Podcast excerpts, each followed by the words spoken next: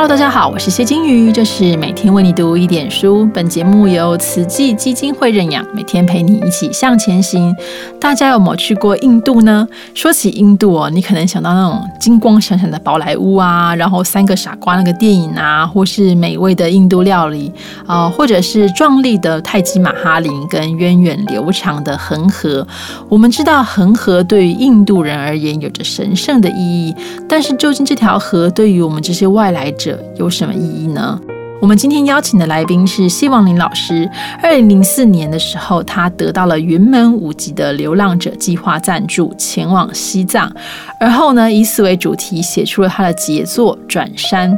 十年之后，他以印度为主题，亲赴恒河，走进印度的底层社会，写成了这部新作品《走合》。所以，《走合》可以说是十年磨一剑啊，也获得了国立台湾文学馆所主办的台湾文学奖经典奖肯。定，因此我们今天特别邀请谢望林老师来亲自为我们朗读《走合》。我硬着头皮爬下，闯入四面时针的环视中，不停的跳下又攀上，直到碰上乱石凹壑间窜出的急流，再次阻断我的行进。哪里有路？我试着沿野溪上溯，找到较平缓的地带，然后脱鞋，卷起裤管，投石铺路，涉刺骨的冰水而过。好不容易攀过这座石山沟壑，却马上接着一座又一座。找不到路和对找不到路的恐惧，使我不断在密布的乱石间滑跤。爬起，摔倒，再爬起，无比的心虚，越来越着急，简直像中了埋伏瞎闯的野兽。绵延的走山地带，崖顶下刷的软石滩冲击扇，一条又一条横阻在眼前的生猛溪流，仿佛无止无尽。哪里有路？天又落起了雨，伴随着冰雹。我处在山洪可能爆发、土石绝对能轻易淹埋我的下方。哪里有路？我望着头上无数卵石岩块的陡坡，深深体会到这一切是生或死，根本已不是我能决定的。全神贯注，低头找路时，别慌！突然听见一声大喊：“不怕！”我应声抬起头来，举目张望，清晰听见心脏剧烈的跳动。然而四周并没有其他人啊！难道幻听？我想，也许是自言自语的回声吧。我继续低头咬着牙，专心寻觅眼下可能出现的一点点蛛丝马迹，一片垃圾，一坨驴粪，那或将证明我还没有全然的迷失。为什么不怕？我一面爬一面想，终于爬出这些没有山径的乱石地带。街上开凿在悬壁间的甬道，重回河流身旁，许多往事呼呼就浮现脑海。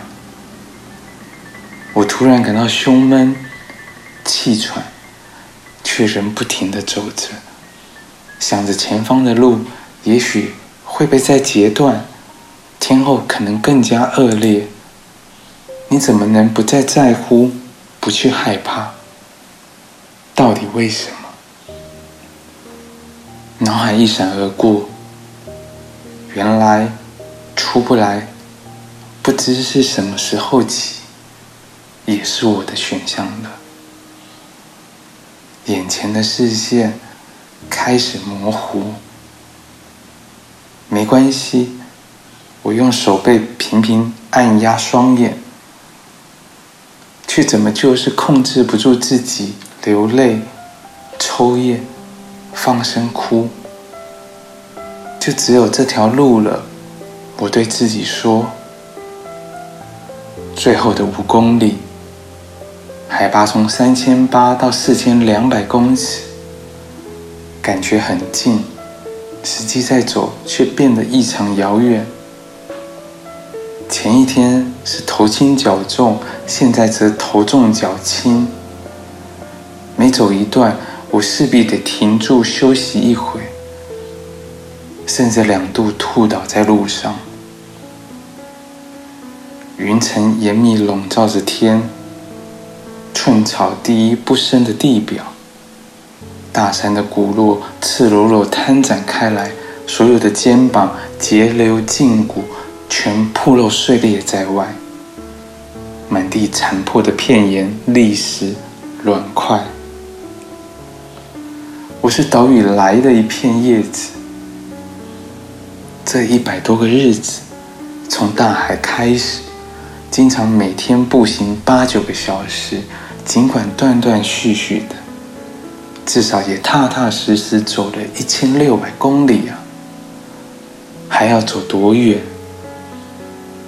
我不再思想前方，一切都化作当下脚下的一步，只求一步接住一步而已。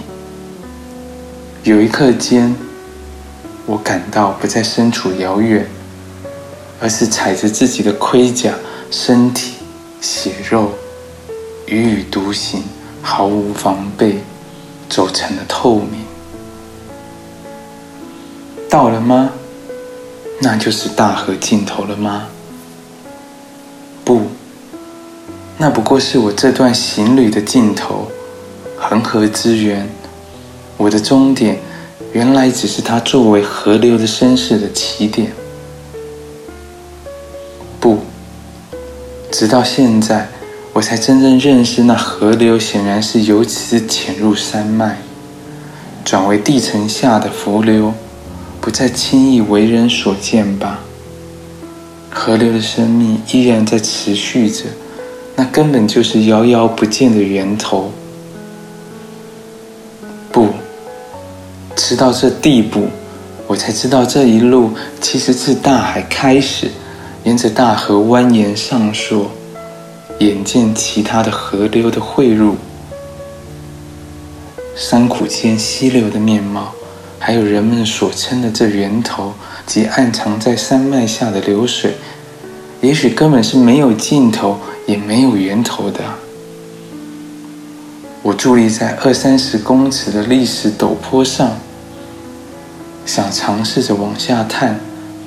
踩出几步，便连人带石打滑，摔落五公尺下的峭壁间的坡坎。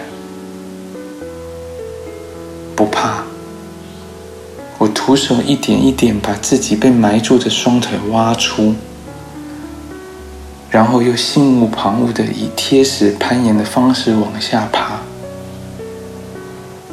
站在群山下冰河谷底最底部。距离水面仅隔一块盘岩，眼前环视的冰壁和轰隆隆的水势，使一切变得更加危耸巨大。而那些超越冰封速度翻卷的白水浪花，好像随时可能祸淹上来。如来逝去，我无法不感到自己的微妙。视身如墨。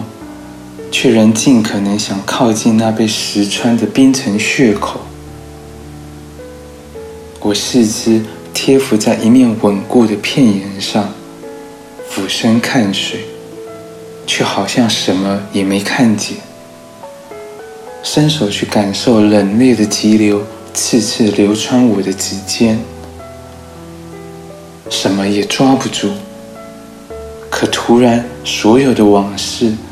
又历历再现了。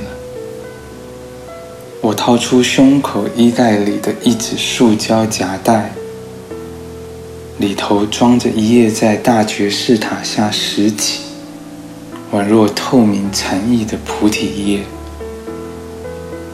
虽然那轮廓和形体都支离破碎了，我还是小心翼翼地把它们倒出来，捧在掌心，接着一一送进激荡回旋的流水间。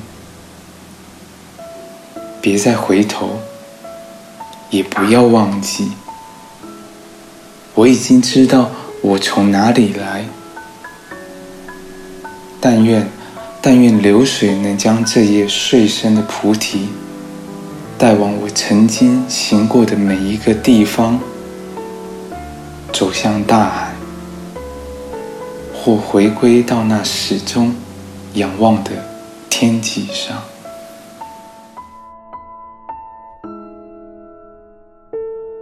谢谢望林老师带我们走了一趟印度哦。我在聆听的时候，觉得印度的一切好像都涌到眼前哦。走河并不是一本单纯的游记，而是一种更具生命厚度却又处处充满惊喜的记录。我想大家在阅读之后，也能够感受到我们说的那一种特质。明天又是礼拜一喽，所以大家收收心吧。我们明天见，拜拜。